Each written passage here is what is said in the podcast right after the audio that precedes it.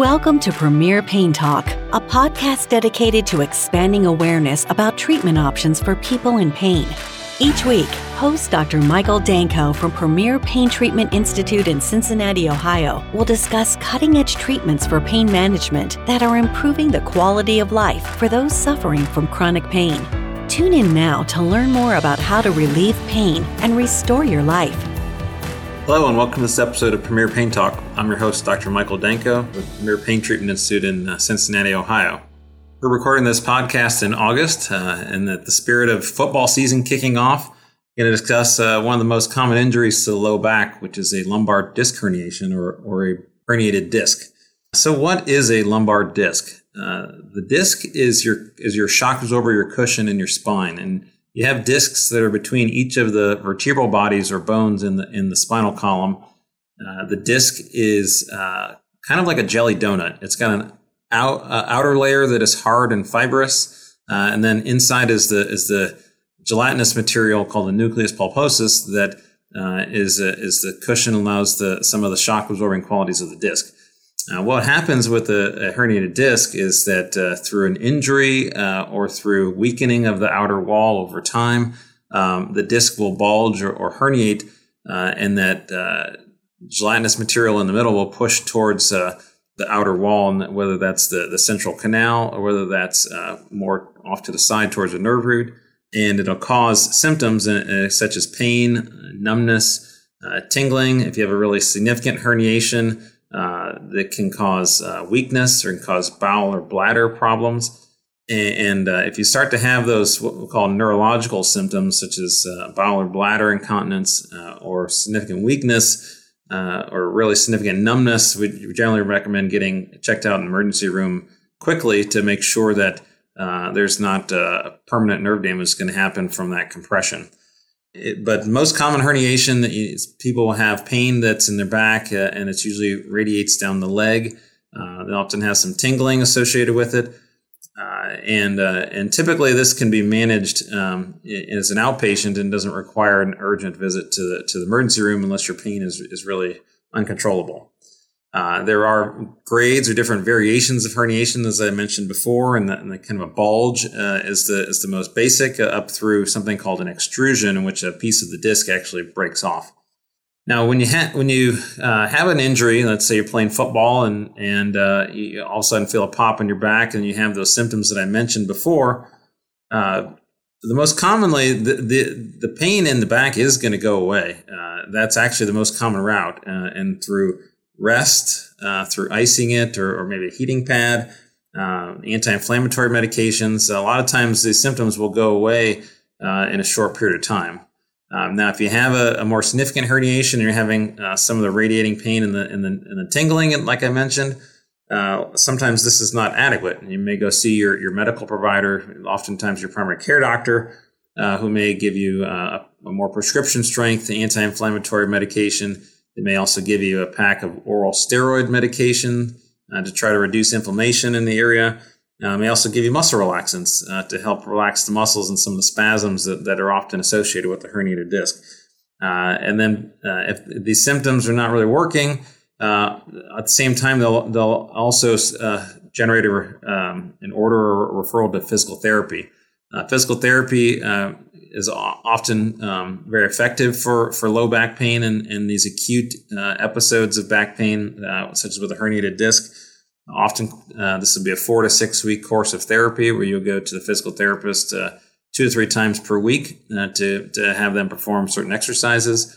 Uh, and if you look, are a subscriber to our podcast, you can look back at some of our earlier episodes. And, and one of our earlier episodes with a great physical therapist that I know named uh, Drew Burchett, uh, and he gave a great overview of this. So um, feel free to to um, check out that episode and and uh, learn a whole lot more about what physical therapy options there are for low back pain.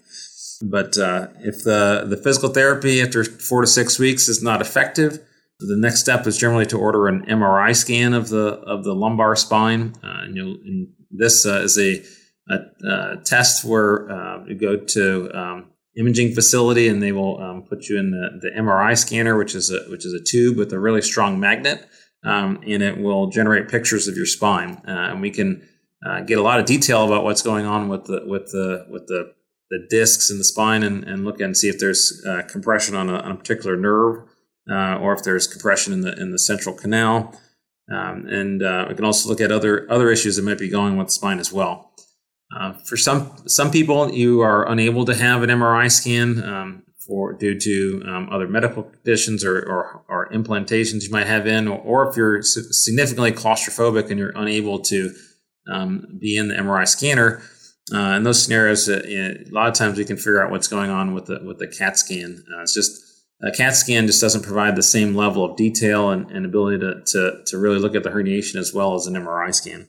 Uh, now, after you have that MRI scan and, and you, physical therapy is not effective, uh, very commonly, um, if you're continuing to have pain, you'll be referred to a, pain management specialist like myself uh, for something called an epidural steroid injection. Uh, so, an epidural steroid injection is much different than an epidural that you might have that you're if you're a female um, that you might have if you're having a baby.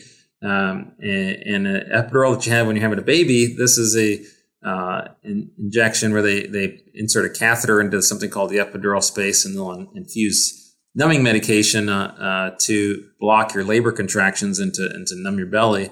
Um, that is a, much different scenario than, than an epidural injection for low back pain. Uh, an epidural injection for low back pain, you'll come into an outpatient clinic such as uh, uh, one like we have at PPTI. and you'll be positioned on laying on your belly, and we'll place a, a machine called a fluoroscope over top of you, and we'll take pictures of your low back, um, and we'll use those X-rays of the low back to guide needle placement uh, of uh, to where the herniated disc is, and, and that epidural space. Instead of a, a, whole bunch of numbing medicine to block labor contractions, uh, in this scenario, we'll inject uh, a corticosteroid um, and sometimes a, a, small amount of numbing medication uh, into that area to try to reduce the inflammation right there where the herniation is going on. Um, for the epidural steroid injections, um, if you have um, uh, inadequate relief with the first injection, and this is an acute uh, low back pain issue, uh, within two weeks, we may try a second epidural steroid injection to try to provide a, an additional dose of anti inflammatory medication to, to relieve the symptoms.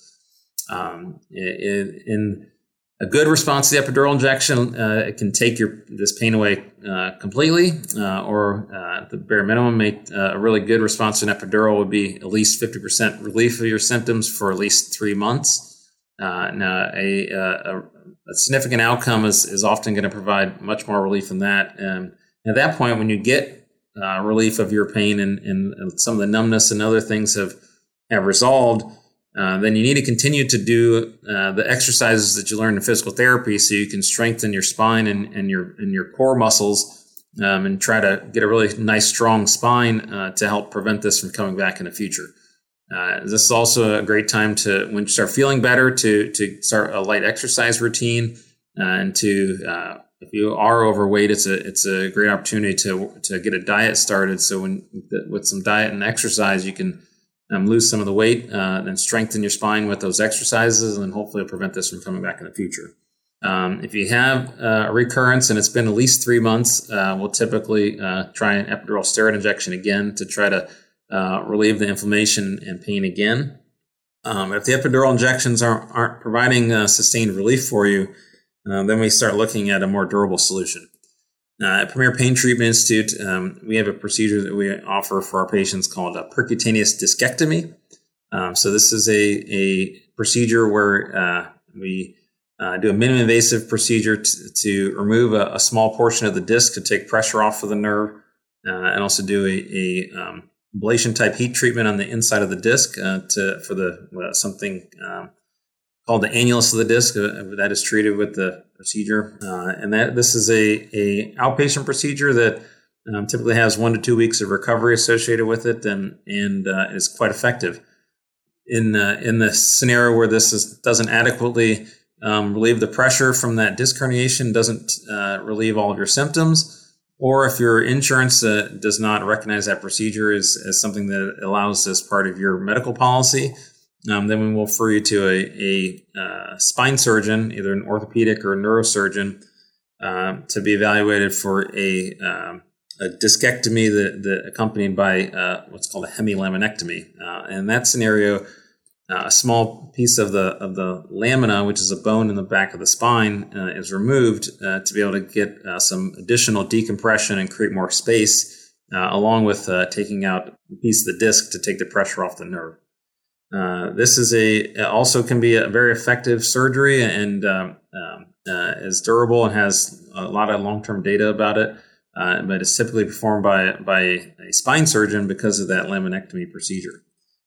Uh, if you should fail to ha- uh, have adequate relief with with decompression of the of the area and, and uh, reduction of the disc herniation, uh, there may be additional surgical options that I would uh, you know really defer that to a, a spine surgeon to talk about in more detail, so they can give you all the best options they have.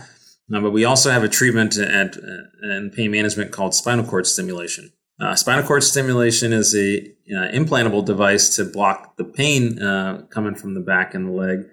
Uh, this has a trial procedure, so it, it, a, temporary electrode um, or two electrodes are, are imp, uh, inserted into the uh, thoracic spine and into that epidural space that I mentioned earlier, and the, and a, um, the stimulator is used to to test out for seven days more or less, whether this can effectively block the pain and uh, other symptoms that you're having related to your herniated disc.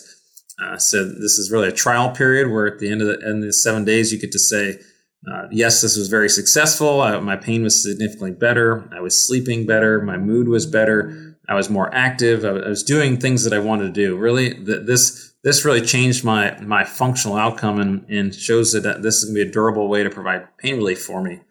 Uh, and at the end of the at the end of the trial, if, if it was successful, um, then then there is a minor outpatient surgery to implant um, the system. So the, there is there are other than the temporary trial trial leads that are that are removable um, right after the trial. Um, there is no surgery with the trial procedure. But then when it is successful and you need to have a way to provide power to it long term, we do surgically implant those leads and we implant a, a small battery to be able to power the device. Uh, for those of you who are really unfamiliar with this therapy, um, you may be familiar with something called a pacemaker. Now, pacemaker is used in, in cardiology and in, in the cardiac space uh, to help regulate the heart rhythm. Uh, in this scenario, a, uh, a device is implanted to tell the heart this is how it's supposed to beat, and, th- and this is the rhythm it's supposed to beat. And then, um, if it uh, um, it should get out of rhythm, there sometimes they have a, a feature on there called, where you can, where it can shock the heart back into rhythm. Uh, and, and, often in this scenario, there is a battery that is implanted that provide power to it long term, um, just like uh, just like with the spinal cord stimulator. Now, uh, spinal cord stimulator, you know, we're not trying to shock the spine back into rhythm. Uh, we're just simply trying to um, regulate the impulses coming from that area of the spinal cord and trying to block the pain and uh, and other symptoms that you're having associated with your with your pain. And, and we typically call this pain radiculopathy. So, uh, you know, there's a lot of great options. You know, hopefully, if you have a herniated disc, that, that you fall into that initial category that I mentioned, that uh, that it is transient and, and acute and, and goes away with uh, uh, with some some rest and, and uh, conservative measures. Um, but if the if those symptoms are lasting more than than a month or two, then I, I, think it's time to be to be talking to your provider about a referral to a pain management specialist to see if we can get this these symptoms under control uh, permanently. Uh, and uh, as I mentioned before, we have several steps. We start with the, the more conservative options and they work towards more definitive solutions like the surgical options I mentioned. Um, but if a surgery can't fix the problem permanently, uh, we do have a great option called a spinal cord stimulator that, that is uh, uh, FDA approved uh, for this particular problem and very effective as well. All right, so that was about 14, 15 minutes on, on treatment of disc herniations.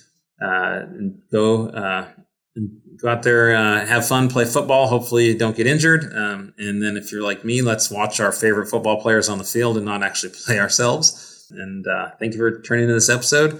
Uh, and subscribe to uh, Premier Pain Talk to hear more of our podcast content. And thank you for listening. This is Dr. Michael Danko with Premier Pain Treatment Institute. Our website is www.premierpaintreatment.com. Uh, and then our office number is 513 454 7246. Thank you.